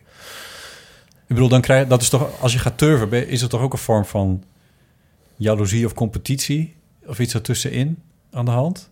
Ja. Dat lijkt me eigenlijk ook niet oké. Nee. Je zou er, Nee, maar asymmetrisch in de zin van eh, niet qua frequentie of zo, maar je kan ook hebben dat eentje dus niks buiten de deur zoekt en de ander dus eventueel wel. ja, dat zou in het geval van Ruben het geval zijn, omdat Ruben zelf aseksueel is en dus geen behoefte heeft aan seksuele intimiteit. En, de, eh, en zijn potentiële tussen haakjes partner eh, wel. Ja. Dus die zoekt dat dan bij anderen. Ja. Ik, ik, het, het, het, het klinkt heel flauw, maar ik denk dat echt het belangrijkste is dat je daar met z'n tweeën open over moet kunnen praten. Anders Ja. heeft het helemaal geen zin om er überhaupt aan te beginnen. Ja, ja. En dat heteronormatief, dat is misschien het woord, maar normatief, dat zou wel misschien... Nou, dan moet je eigenlijk vergeten, want mijn, mijn zus zegt altijd alles bestaat. En Ja. je kan gewoon de relatie maken die je zelf wil Ja. natuurlijk, als je dat allebei wil. Ja, Of alle tien. ja maar je moet je Ehm, niet... Je hoeft eigenlijk, eigenlijk hoef je helemaal niks volgens een boekje te doen of zo. Precies, dus je bedoelt... je hoeft je aan geen enkele norm te houden. Nee, je hoeft niet aan de heteronorm te houden, maar je hoeft ook niet aan de homonorm te houden, als die er zou zijn, van eh, als dat een tegenstelling hoe zou zijn. anything goes of zo. Ja, En, eh, precies. je Als je je ja, daar niet comfortabel bij voelt, dan, dan moet je gewoon iets anders bedenken Ja. wat dat betreft. Zolang je dat... is dat ook wel een beetje ingewikkeld als je alles weer zelf moet bedenken. Dat is ook wel weer... Nee, daarom zijn er op een gegeven moment natuurlijk een soort van normen. En daarom bestaan clichés en normen, zodat je het niet zelf hoeft te bedenken. Maar op het moment dat je je oncomfortabel voelt bij de clichés of bij de normen, dan kan je er wel een beetje aan tweaken. dat, ja, en dat lijkt me dan ook verstandig. En ik denk dat je jezelf dan nooit schuldig zou moeten voelen over eh, het afwijken van zo'n norm. Nee, maar dat haalde ik wel. Dat, dat hier speelt hier ook niet zo erg, toch? Of wel? Ik kreeg het gevoel van niet, maar hij, hij legde het heel neutraal uit, Ja. de, de vraag. Wat mij het gevoel gaf dat hij, eh, dat hij er zelf heel open in staat. Maar dat hij vooral nieuwsgierig was hoe wij erover dachten. Ja. Nee, dit is een beetje wat ik ervan vind. Ja. En dat komt dan van iemand die zelf vrijwel nooit een relatie heeft. maar eh, Dat is ook een optie. dat is ook een optie. Zo is het ook nog een keer. Ja, ja precies. Goed. ehm, ik heb ook nog een eh eeuwenfoon eh, verhaal. Of eigenlijk zelfs twee. Of tweeënhalf misschien zelfs wel. En ik heb nog wat, eh, wat post die ik eh, graag even door wil nemen. Zullen we dat eerst even doen? Kun jij even je banaan eten? Lees nee, ik je bedoelt... Oh, eeuwenfoon verhaal. Je bedoelt een uh, nou van een verhaal. Oh, sorry, ik zei eeuwfoon. Ik bedoel Ja. nou wat een verhaal, Ja. verhaal. Ja, precies. Dat komt ook op de eeuwfoon binnen. Dat is enigszins verwarrend. Oh, Maar hey, daar komen we wel weer uit. Weet je, ik ga iets voorlezen wat we binnen hebben gekregen van Roos. En ik, moet al, ik bied bij voorbaat een klein beetje mijn excuses aan voor Roos. Want die Roos had, Roos had deze brief wel degelijk bedoeld voor de Arthur Japin Oh, aflevering. Niet zozeer dat er een vraag in stond, maar er was wel iets wat ze tegen hem wilde zeggen. Dus ik hoop dat Arthur deze aflevering ook luistert, want dan hoort hij het alsnog. Eh, ik weet dat eh, een van zijn vrienden eh, luistert. Dus dat kan hem alsnog bereiken. Roos schrijft... Lieve Botte Ipe en Paulien en beste meneer Japin. En dan schrijft ze een paar aardige dingen over ons. En dan in de vorige... zeggen nog eens? En beste meneer Japin. Nee, ervoor? En ze zegt een paar aardige dingen over ons. Dat heb ik even weggelaten, want anders Nee, dan schiet het begin. niet op. Oh, Lieve Botte, Ipe en Paulien. oh wij zijn lieve en um. Japan is beste. Best. Oh zo, ja. Oké. Ja, Hallo. ja daar kan ik niks aan doen. Nee. In de vorige af... Ik, denk, ik vind Chapin ook wel een lieve meneer. Ja, ook. Dus dat, eh, goed, dat vindt Roos... Misschien vond ze dat een beetje. Dat moest, ze had hem nog niet gehoord, dus misschien wist ze dat nog niet. In de vorige aflevering ging het over stemmen. Ik vind jullie stemmen ook heel prettig om naar te luisteren. En daarbij komt dat Ipe's stem precies lijkt op de stem van een collega van mij. Die collega is ook heel leuk en aardig, maar alleen waarschijnlijk 50 kilo zwaarder dan Ipe en heeft donker haar met krullen. Nogal een verschil dus. Waardoor ik de eerste twee of drie afleveringen die ik luisterde... regelmatig even naar een foto van Ipe moest kijken tijdens het luisteren... om bij mezelf in te printen dat het echt niet de collega was die ik hoorde. Heel gek. Verder wilde ik nog even kwijt dat Vaslav een van de beste boeken is die ik ooit las. Ik heb het tijdens een prachtige reis naar Boedapest in, de in twee dagen uitgelezen. En het maakte de reis nog mooier. Waarvoor dank aan Arthur Japin. Hartelijke groet, Roos. Nou, wat leuk. Ja, over stemmen. Er is nog een eh, mailtje overgekomen van Pieter. Best allemaal. Mooi aanhef. Jullie hadden het over radiostemmen en direct moest ik denken aan de geweldige mooie stem van Lotje IJzermans. Ik hoor haar nog zelden op de radio, af en toe op Radio 1, maar in de jaren 80 zat zij voor de VPRO op Radio 3. Wat een stem. Jaren geleden heb ik er een gedichtje over geschreven. Lotje IJzermans. Natuurlijk luisterde ik voor de muziek, maar ontkennen wil ik het niet dat haar stem voor mij ook de muziek was. Pieter. Ik dacht, ik ga Ik ken Lotje heel goed. achteroverleunen en dit gedicht, maar dat was het al. Ja, Lotje was Een namelijk mooi gedicht. Lotje was eh, eh, chef van eh, de avonden, waar ik dan voor heb gewerkt. En was ook heel lang de chef van Nooit meer slapen, waar ik ook voor heb gewerkt. Dus ik heb jaren met haar samengewerkt. En Pieter heeft gelijk, ze heeft een fantastische stem. Ze maakt nu niet meer Nooit meer slapen. Ik weet niet wat ze, maar ze werkt nog wel bij de VPRO. Maar dat kan de reden zijn dat je haar wat minder op de radio hoort, denk ik. Ze heeft een hele mooie, donkere vrouwenstem. Ik vind haar stem ook echt heel erg mooi. Ja. En waar eh, Pieter op doelde was volgens mij... En nu, nu ga ik de naam verkeerd uitspreken. Maar zij werkte voor Lola da Musica. Is Ja? dat een titel die jou... eh, Ja, dat zegt me wel. ja. Daar Was werkte het ze... VPRO toch? Ja, jaren geleden. En dat werd dan gemaakt vanuit eh, Studio Amstel eh, 54 of Studio 80. Later is het Studio 80 gaan heten, of Amstel 54. Ik weet even niet meer. Iets in die geest. Daar heb ik echt allemaal verhalen over gehoord eh, van, eh, van Lotje en eh, de mensen die daar verder bij hoorden. Heeft ze de meest, de meest beroemde mensen voordat ze echt doorbraak heeft gesproken. Dat, ik- hoop echt dat Lotje nog een keer haar biografie gaat schrijven. Memoir. Ja, ja, ja, ja, ja. Dat zou wel. dat zou heel mooi, mooi zijn als ze dat doet. Misschien, en dan hopelijk gaat ze hem dan ook inspreken. Inspreken als ja. luisterboek bij Storytel. Bij Storytel, ja, precies. Nog een mailtje. Hoi Ipe, Botte en Paulien. Ik luister de aflevering Alles over hoe je je hand moet vasthouden in delen. Dat was eh, de laatste die we met Paulien samen Ja. hebben gemaakt. 69 volgens mij. Ja, Ja. aflevering 69. Waar ik om moet lachen is jullie gesprek over irritante stemmen... terwijl jullie gesponsord worden door Storytel. Voor de goede orde, ik ben al vijf jaar verslaafd... verlaafd, staat er... verslaafd aan de boeken en hoorcolleges van Storytel. Toch zijn er boeken die ik niet uitkreeg vanwege de stem. Het diner van Herman Koch wordt door hem zelf voorgelezen. Meestal een succes, zoals Arthur Japin. Dat voorlezen dan, zelf voorlezen. Maar ik kwam niet voorbij mijn irritatie bij Herman Koch dan. De stemmen hebben meer invloed op het dagelijkse leven trouwens. Dus een kleine waarschuwing voor mensen die nog niet verslaafd zijn. Een prachtig boek, toch iets van waarde als... Huh, een prachtig boek? Een prachtig boek, toch iets van waarde als de stem daarna een reclame inspreekt. Ik denk dat daar het Verliest woordje verliest ontbreekt. Ja. Een, prachtig, een prachtig boek verliest iets van waarde als de stem daarna een reclame inspreekt. Dat, dat is waarschijnlijk bedoeld. Een reclame wordt echter niet beter als de stem een mooi boek inspreekt. Ja, dat komt voor inderdaad. Dat voorlezers ook Het reclame is weer zo'n asymmetrische relatie. Zo'n asymmetrische, asexuele Ja. relatie. Weet je wel, hè? Een ander struikelpunt is het als een boekenreeks per deel een andere stem heeft en namens en namen anders uitgesproken worden. Oh, echt? Zoals de boeken van Tolke Dracht. Oké. Tot zover hoor, want ik merk dat typen luisteren en op tijd uit de bus stappen niet gaat. Eveline. Nou, wat leuk. Ja. Ja. Eh, ja. Ik hoop niet dat ze het dan vervelend vindt dat wij het af en toe wel over Storytel hebben. En dat is ook een soort van reclame maken of zo. Ik heb er nog geen negatieve geluiden over gehoord. Ik ook niet. Nee. Eh, nog een mailtje. Hier hebben we het al een keer Het is maar eerder. goed dat we een bezemwagen-episode hebben. Ehm, dit is het mailtje van, eh, van Jeffrey. Of Joffrey. Een onderwerp dat ik zelf fascinerend vind is tijdloosheid. Oh, jeetje. Als ik een nieuwe film heb gezien of een boek heb gelezen enzovoort... dan vraag ik me altijd af... hoe vinden mensen dit over 20 jaar? Kan het de jaren doorstaan? Mijn vraag aan jullie is dan ook...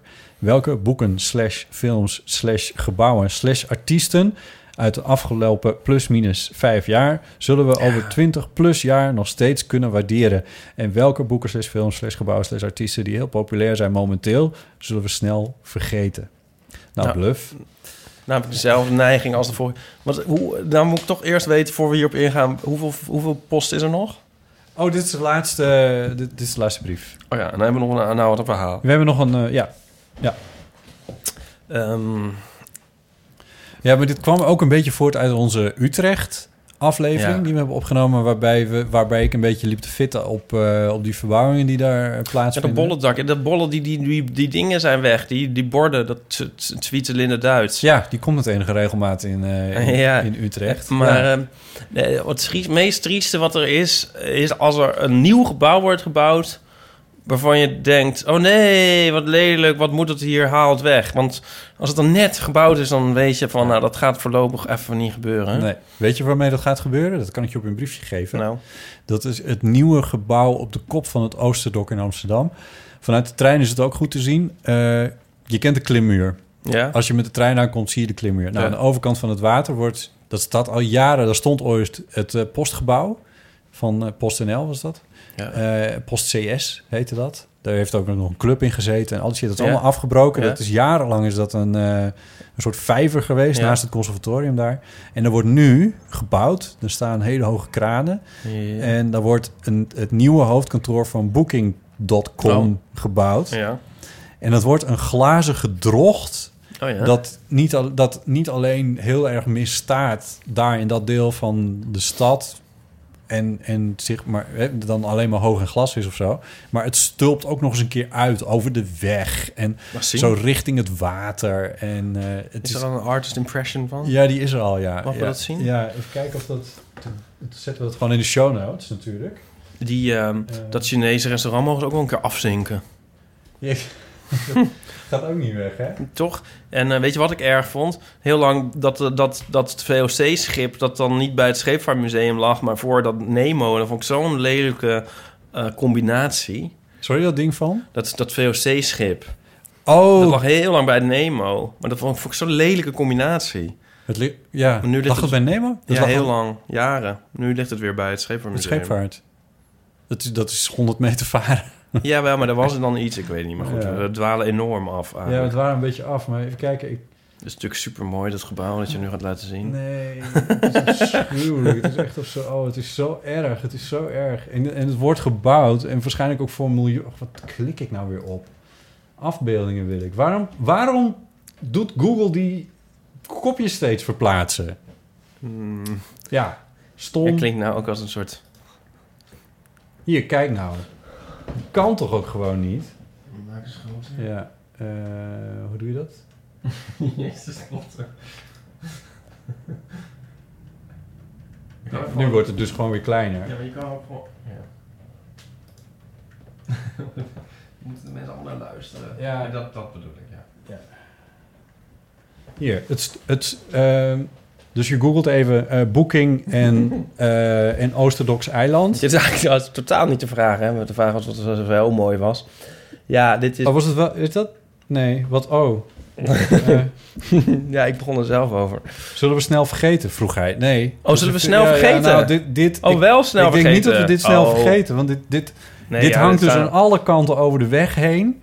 En het is een soort... Het is een beetje oppressief op deze tekening, maar ik, over het algemeen kun je beter iets hoogs neerzetten dan iets breeds. En ehm, dat lijkt hier een beetje mis te gaan. Ook nog van Booking.com. Dat is Ja, ongeveer nee, het schuwelijkste is wat, wat het internet heeft voorgebracht. Oh, ja.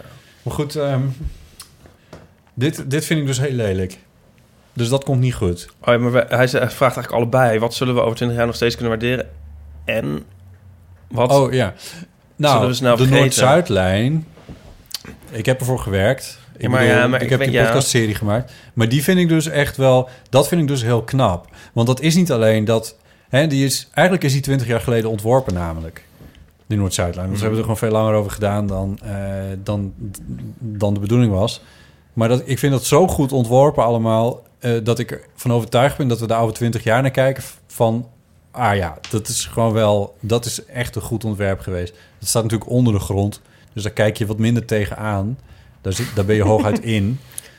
Maar, dit, maar dat, ben je er al eens in geweest? Eh, Nee. Ja, toen met jou voor die open was. Oh ja. Maar ja, deze vraag is veel te groot. Want, want je kan een Noord-Zuidlijn niet vergelijken met een boek, zou ik maar zeggen. Nee. Ik moet wel vaak... Ik heb, moet zeggen dat ik deze vraag wel herken. Want ik was dus naar die film van Niemand in de Stad... Ja, die ik mooi vond in ja het want je moment. begint er nu alweer voor de derde keer over. Nou ja, omdat... mm, mm, maar eh, ik, ik denk dan ook op zo'n moment van... Goh, hoe zou je over tien jaar naar zo'n film kijken? Ja. Zou die een soort status Ja. verwerven of niet? En dat betwijfel ik dan wel enigszins. Ja. En je kan... Het is natuurlijk maar een soort zeldzaamheid dat iets dit gebeurt eigenlijk. Dus het is denk ik makkelijker te zeggen wat dan wel. Dat weet ik niet. Ik, ik weet ook niet hoe het toen de tijd over bijvoorbeeld een film als Turks Fruit werd geschreven. Of gedacht. Nee. Ah, ik kreeg van de week ook weer van Marines een bandje van het eerste Spinvis-album. oh ja. Maar dat was eh, zeg maar heel erg in de CD-tijd. En dan had je zo, als cover van de CD had je een bandje. ja. En nu hadden ze voor een cassette day of zo... was er een echt bandje uitgebracht met dat onderwerp. En dan staat dan Oh, het album op. Maar dat vond ik dus een soort... Dat album, dat vond ik echt zo'n album van je dacht toen je dat hoorde van... Oh ja, dit is echt een instant classic. Ja. Dat is natuurlijk heel tof. Ja, waar ook... eh God, heet het nummer nou? Maar ik ben een vrouw van 40 met een sigaret. Ja. Die staat erop. Ja. Small film.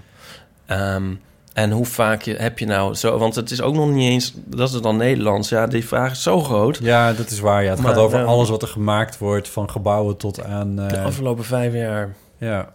Ik weet het echt niet. Nee, maar... Ja, precies. Maar T-Pex, Andy. Ja, precies. Die blijft. Ik denk Voor dat mij- dat denk ik echt overigens. Ja, voor mij blijft het album Black Messiah van, van eh, van D'Angelo, wat hij in 2014 heeft gemaakt, dat blijft. Ehm, Maar voor jou of voor de men... i- oh dat nee, is ook niet helemaal voor de mensen, ja. Nee, ik denk wel iets groter dan mezelf. Oh, toch wel. Ja. Dat, dat raam van jou, een architectonisch oogstandje. Dat denk Dankjewel. ik dat daar ook over 20 jaar... dat we daar wel van denken van... Wow. Dat was echt een goed idee geweest, hè? ja. Ehm, en eerlijk gezegd heb ik bij films Boyhood... Ja. Dat vond ik wel een...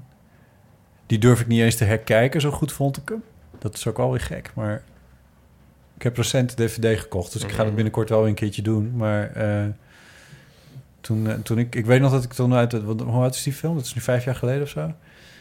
Eh, dat ik uit de bioscoop kwam eh, in eh AI heb ik hem gezien. Dat ik toen wel echt even... dat, dat ik dacht van... Oh, dit, dit, is wel echt een... Vond ik wel een behoorlijk meesterwerk, ja. Nou ja. Maar we kunnen ook... Luisteraars, ja, zeg het maar. wat zijn... Laten we het dan even precies doen, want Joffrey heeft het heel mooi opgeschreven. De vraag was, welke boeken, slash films, slash gebouwen, slash artiesten... uit de ongeveer afgelopen vijf jaar... zullen we over meer dan twintig jaar nog steeds kunnen waarderen? Wat zijn de klassiekers? Wat zijn actuele klassiekers? Ja. Ik vind het een, goed, ik vind het een goede vraag. Laat het ons weten. Laat ons weten. En mail in dit geval, want dat vind ik wel leuk. Dan hebben we ook weer wat, gewoon wat mail. Ja, mail maar. Naar botten.eeuwvanamateur.nl uh, En doe het dan onder het kopje tijdloosheid. Want dan maken we daar... Als we dan genoeg inzendingen krijgen, maken we er een rubriekje van. En anders dan eh, lezen we ze gewoon Ja, lekker voor. En tussendoor. anders is het ook... eh, ja. Zouden de podcasts, zouden die... zo'n tijdloos... Zouden die de tijd kunnen doorstaan? Ja, ja, ja, ja. Weet ik niet, Ipe. Sommigen wel. Serial wordt wel gezien als een klassieker. Ja. Dat is een podcastserie. En die is ook al meer dan vijf jaar oud, trouwens. Deze vraag is echt helemaal verkeerd, want ik zit, ben helemaal op slot gegaan. en eh, ook als ik nou eh, tot één categorie had beperkt, dan had ik... Ik zit nu de hele tijd zo te switchen Maar dat is niet erg, want- is dat niet erg? Nee, dat is niet nee, maar erg. Als, het nog, er- als er nog iets uit, zinnigs uit moet komen, moet ik wel dit Ja, we, het- afsluiten. we sluiten dit proces ook af. Dat wil ik voorstellen. Ja, Want maar- ja. als je dan iets te binnen schiet, ergens in de komende periode, maak dan een aantekening in je boekje of Oh. God knows where, waar je dat doet, of in je hoofd. Eh, en neem dat gewoon mee en breng het dan. Want er is Ja. helemaal niet gezegd dat we daar nu het Nee. definitieve antwoord op moeten geven. Ik zou het eerst leuk vinden als we soort da- daar een soort, hoe zeg je dat? Moet je nog een banaan? Moet wel even goede gele uitzoeken, want ze waren wat groen. eh. Dit is de geelste, maar ik hou op zich wel van groen. Ja, nou, ik heb dus gespoord. Oh, dus je- oh, je hebt ik zal altijd carbs nodig. Ja, ik heb ontzettend honger. Ik verga helemaal. Oh. Daarom begin ik ook steeds minder te praten. Pepernoten eten. Ja, maar ik mag van Jules niet meer eten tijdens de podcast. oh. En die banaan hoor je denk ik niet, want dat, Ja, dat- brak ik een beetje zo tussen Ja, mijn hemel. ja, ik vind het ook leuk hoe je die schil na afloop in je, in je, in je jas, jaszak Ja. stopt. Goed, eh, we gaan naar... Sponsormomentje. eh, we gaan naar de... eh, Geef ons het geld. We gaan naar... Dit, jaar, dit najaar maken we elke week een nieuwe aflevering van de Eeuw van de Amateur. Elke week is bijzonder voor ons. Deze serie maakt, eh, is mogelijk gemaakt door Storytel. Storytel heeft duizenden audioboeken met duizenden verhalen die jij kan beluisteren. Vanaf jouw smartphone, tablet of de website. En speciaal voor de Eeuw van de Amateur kan je deze verhalen twee weken langer gratis proberen. Ga daarvoor naar storytel.nl slash eeuw en probeer Storytel 30 dagen gratis.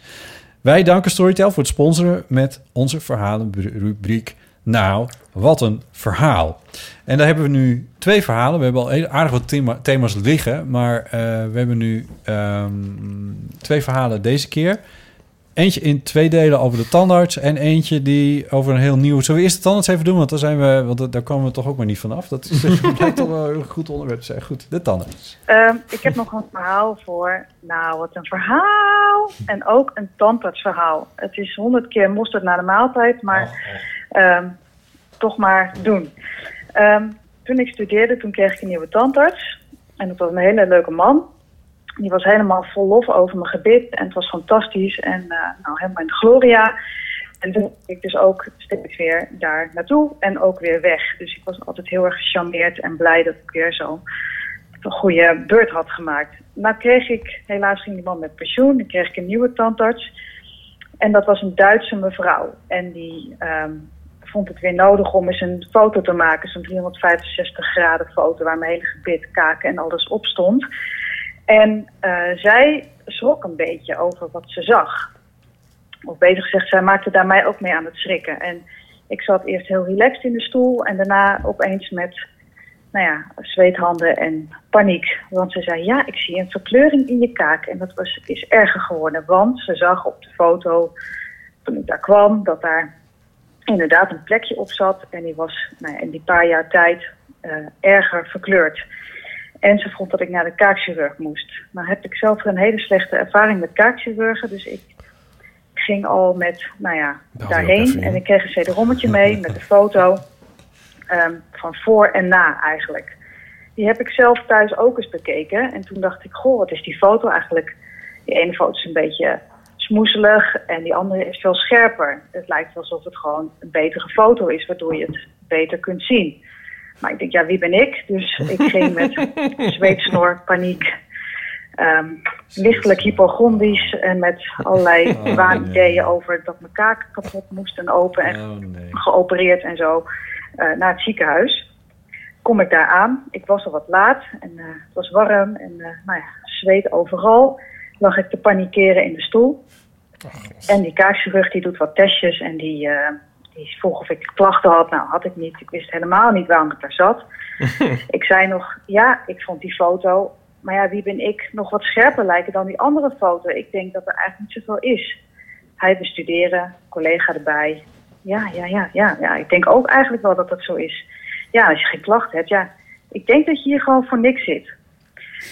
Nou, dat eh, was dus een, eh, een domper, of een deceptie eigenlijk. Want aan de andere kant voor mij was het prettig natuurlijk, Ja. dat ik niks had. Maar de, vorige, de keer erop dat ik bij de tandarts kwam, heb ik toch wel heel even duidelijk tegen haar gezegd dat ik het zonder van eh, het geld en van alle moeite vond om daarheen te gaan.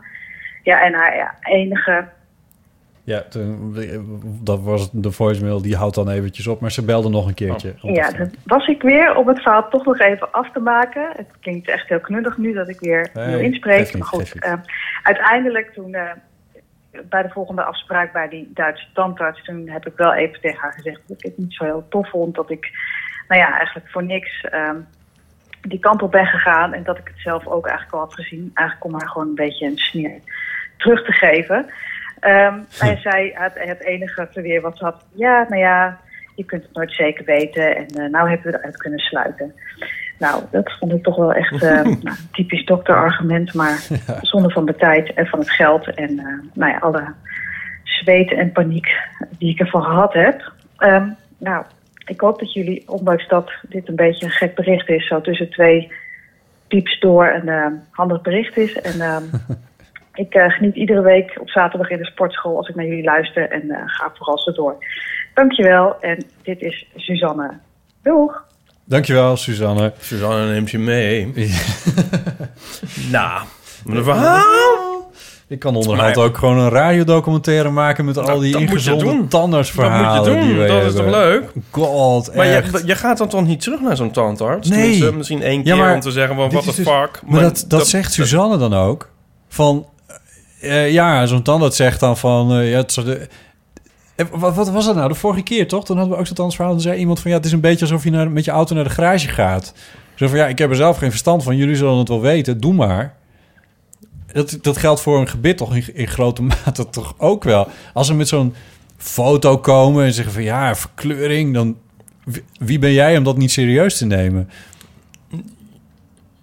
Ja, maar... Ja, second nou, opinion, second Als opinion. je een goede tandarts hebt, dan, eh, zoals ik... Dan, Sorry, als je? Als je een goede tandarts hebt, dan kan je, merk je wel dat het een goede is. Ja, maar hoe weet je nou wat een goede tandarts is? Nou kijk, Zijn daar systemen voor? dit was dus geen goede natuurlijk. Want Nee. dit is natuurlijk een soort... Hè? Ja, maar ik bedoel, je gaat toch niet af op, op Google Maps recensies? Ik toch ook aan mensen vragen... Nou, Als Ja. jij, dan, jij kan toch ook aan mij vragen, wat, wie, wie is eigenlijk jouw tandarts? Mag, kan ik daar ook eens heen? Ja, nou heb ik een, nou vind ik dat ik een goede tandarts heb. Ik heb geen problemen met mijn tandarts. Maar, ehm, maar wat zou nou bijvoorbeeld, want ik denk soms, sorry hoor, ik denk soms wel eens van wat, wat ik dus heel fijn, wat ik heb dus een goede ervaring en een slechte ervaring met de tandarts. Dat heb ik vorige keer verteld. die, die andere tandarts die, die wat gekke theorieën op nahield. Ja. Dat zijn een soort, hoe, hoe heet dat? Eh, een soort, eh, soort triggers, waar je, eh, een soort negatieve triggers, waarvan je alert op moet zijn. Van als iemand dat soort shit begint te zeggen, dan moet je Ja, toch. noemen ze dat ook weer? Ja, daar is een woord voor. En dan, en dan, moet je, dan moet je eigenlijk meteen ingrijpen. Dan moet je niet afwachten en denken van nou, ze zal het wel weten. Dan moet je eigenlijk meteen ingrijpen. Dat was bij mijn negatieve ervaring en dat heb ik toen ook gedaan. En bij die positieve ervaring is het, dit is een jong iemand, dat wil zeggen, ze is geloof ik dertiger. Eh, Oh, dat zei je. Nog niet zo heel erg lang van, van een tandarts, frisse tandartsopleiding af. Eh, iemand die ook wat, eh, die je met, met wat humor benadert, lekker vlot is. Ja. Maar goed, bij een, een garage, als, als iemand dan heel veel humor heeft, dan vertrouw ik het al helemaal niet meer. nee, oké, nee, maar goed, goede. Maar het is natuurlijk gewoon zo, mensenkennis ook. Maar ik denk Ja. van het een teken is of je met allemaal vragen nog blijft zitten. Als iemand, dat, dat, zal, dat laat Ja, mij het ja. altijd niet gebeuren. Die legt alles helemaal uit een treuren uit en laat alles heel duidelijk zien. En eventuele twijfel die zij heeft, die spreekt zij ook zelf uit en zo. Dan Ja. gaat ze overleggen met mensen en dingen en weet ik veel wat er allemaal aan te pas komt. Ja. Maar je gaat er niet met een soort groot vraagteken boven je hoofd weg met een CD-ROM. Je, dit is Ja. het denk ik. Ik denk dat dit het is. Als je met een groot, groot vraagteken boven je hoofd weggaat, vergeet het dan maar. Ja. Zoek een ander. Ja. Want dat is wat er gebeurde bij mijn, eh, bij mijn, bij mijn vorige tandarts. Waar ik inderdaad ik dacht van, wat de fuck is dit? Wat is dit voor gek idioot verhaal over zenuwbanen? En, en ja. dat klopte gewoon echt niet. Ik zit alweer. Ik heb dus ik, gisteren. Ik heb kiespijn. Oh nee. Hier linksonder. Maar het is Oh. nog niet op het niveau dat je zegt. Nou, je moet ingrepen worden. Maar ik heb mijn fobie is dus ook weer. Dat is eigenlijk ook een reden om niet te reizen. Bijna dat ik dan ter plaatse last krijg van mijn gebit. En dat ik dan naar een buitenlandse tandarts moet. Oh ja. Dat lijkt me toch echt wel het allerergste. Wat er, nou, in Duitsland, daarom ga ik dus ook misschien dan liever naar Duitsland. Dat durf ik misschien nog aan. Het ligt een beetje dichter Ik bij ken een jongen die had zijn voortand gebroken in Barcelona. Oh, Dan moet je naar een, midden in de nacht moest hij naar een Spaanse tandarts. oh ja. Of is het racist? is dat Dit is racistisch? waarschijnlijk heel racistisch. Maar iedereen voelt hier iets bij. Oh, er zijn nog, heel, nog ergere landen waar je nog heen kan. Weet je, waar je je nog een tand kan kwijtraken. Is er nou ook een land waar je liever naar de tandarts zou gaan dan Nederland? Even Nou, afgezien van de taal dan, hè? Maar gewoon... Ja, dan kom ik weer met mijn Scandinavië aanzetten. oh misschien. ja, een Noorse tandarts, dat zou je dan nog wel... Nou, ik weet het ook niet hoor. Oh. Die zijn natuurlijk allemaal zo van... eh, die hebben natuurlijk allemaal heel hoge pijngrens. Al die Scandinaviërs. Mooi. hey, we hebben nog eentje. Zullen we er ook even naar luisteren? Margot. Hey Botte, Ipe, dit is eh Margot uit Nijmegen. Ehm, ik ben zo vrij eh, geweest om een nieuw eh, thema te bedenken voor, nou, wat een verhaal. En ehm, dat thema is daten. En dat is natuurlijk niet helemaal uit de lucht komen vallen, want ik denk zelfs dat ik daar een leuk verhaal eh, over heb. ik had een paar weken geleden een date met een man ehm, waar ik al een tijdje mee had geappt. eh, via een van de beroemde apps leren kennen. En ehm? Nou ja, dat was eigenlijk allemaal wel leuk. En dus we hadden zoiets van laten we elkaar eh, gaan ontmoeten en een keertje wat gaan drinken. En ook dat was eigenlijk ehm, van het eerste, vanaf het eerste moment leuk. En het klikte en we hadden een leuk gesprek en het verliep vloeiend. Het was geen interview of, of ongemakkelijke stiltes of, of dat soort eh, zaken. Dus we leken eigenlijk wel oprecht in elkaar geïnteresseerd. En ik was zelfs voorzichtig ehm, optimistisch. Maar opeens nam het gesprek een beetje een ehm, rare wending. Geen idee waar het vandaan kwam, maar hij had het er in één keer over dat hij erg veel moeite heeft met eh, alle aandacht die minderheden eh, krijgen in de politiek en in de media. Ehm, en dan bedoelde hij specifiek groepen als homoseksuelen, transgenders, eh, genderneutraal, maar ook asielzoekers werden erbij gehaald. Ehm, en hij zei nog expliciet van ik heb echt geen moeite met die mensen. Maar hij vond het toch echt belachelijk dat er ehm, geld moest naar genderneutrale toiletten. En dat de NS hem niet meer met meneer aanspreekt, met, maar met geachte reiziger. Eh, alle asielzoekers ehm, uit Syrië zijn hier aangekomen met eh, vliegtuig en zijn vervolgens hun paspoort kwijtgeraakt. Nou ja, dat soort ehm, ideeën en opvattingen. Nou ja, ik, sta hier heel anders in.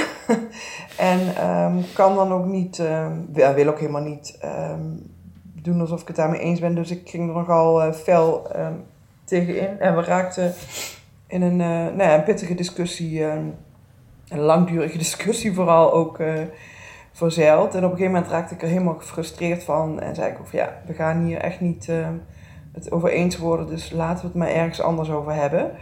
En op een of andere manier lukte dat ook wel. En hadden we toen toch wel weer ehm, best een leuk eh, vervolg van de avond.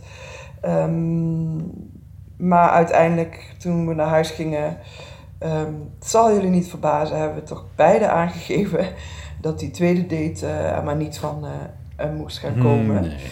En ehm, over de zwarte pieten discussie ben ik helemaal maar niet eh, begonnen. Dus dat is mijn verhaal ehm, over daten. Doei. Nou, wat een verhaal. Ik, eh, het lijkt me dat je er verstandig aan hebt gedaan dat dat niet een eh, tweede, tweede date eh, werd. Je had misschien het niet zo getroffen in, eh, dit geval. Eh, want ehm, Het is schijnt dus mogelijk te zijn om, om, om een relatie te hebben met iemand met wie je het politiek totaal oneens bent. heb je een voorbeeld? Eh, ja, was het niet ehm, de vriendin van Thierry Baudet dan heel links of zo, zogenaamd?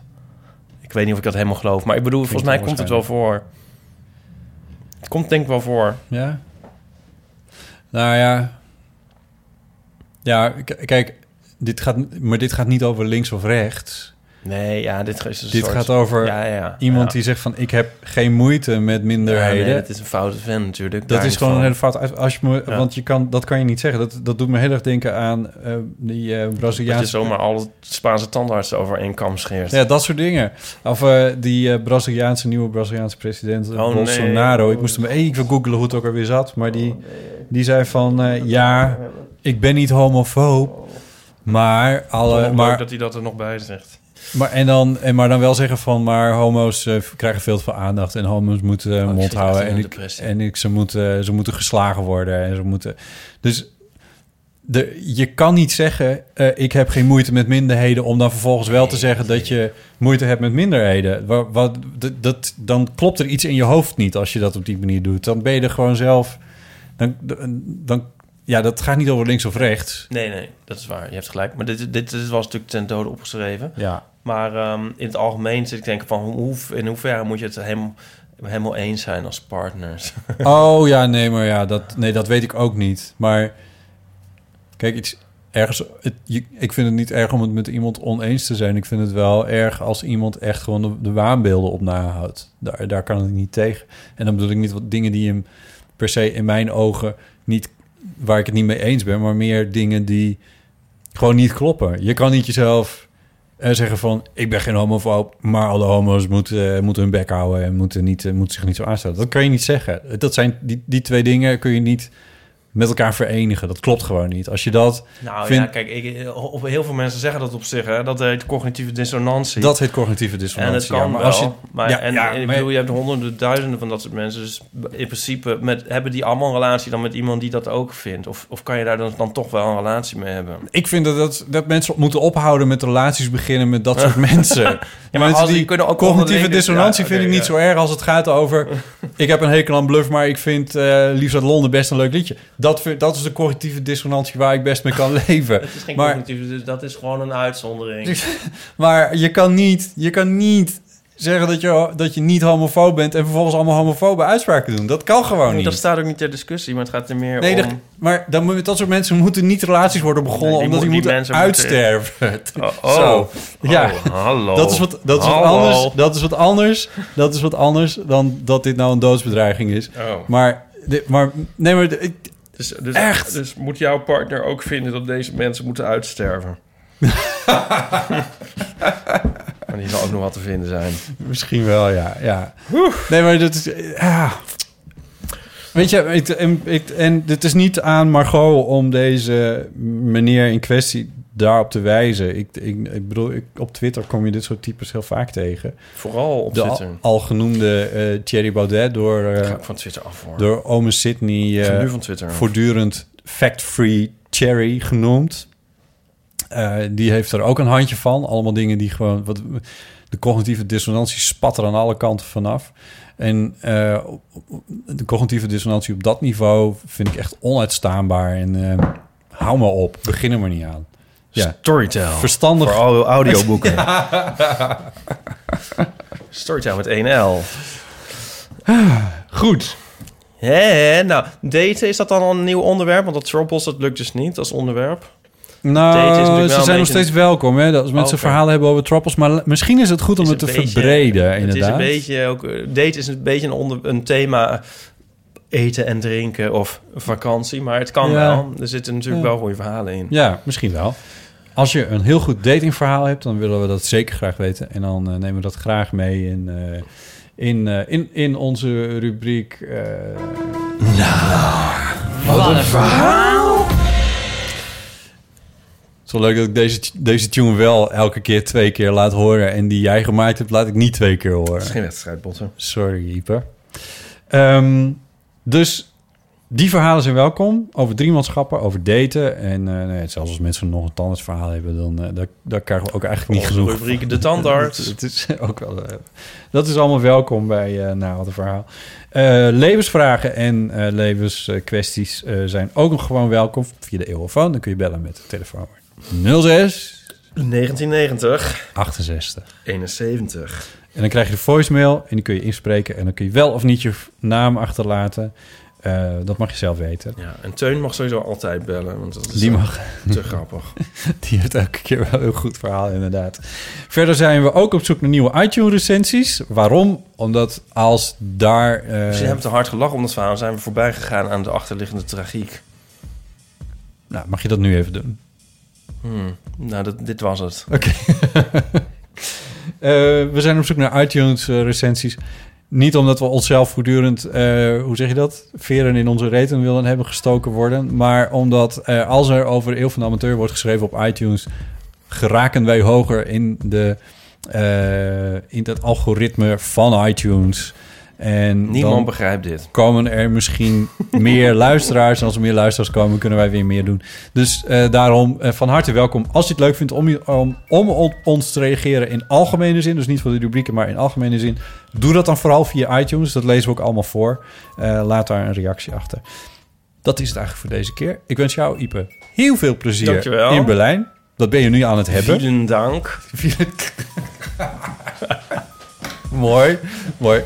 Uh, en we weten nog niet wie we volgende week hebben, de volgende aflevering. Nee. Dat weten we nu nog niet. Dus ik zou zeggen, hou ons via Twitter in de gaten of onze Facebookpagina. Daar zetten we wel een oproepje op tegen die tijd dat we het weten. Uh, dan kun je ook nog op basis daarvan vragen insturen als je het leuk vindt. Bedankt voor het luisteren. Doeg!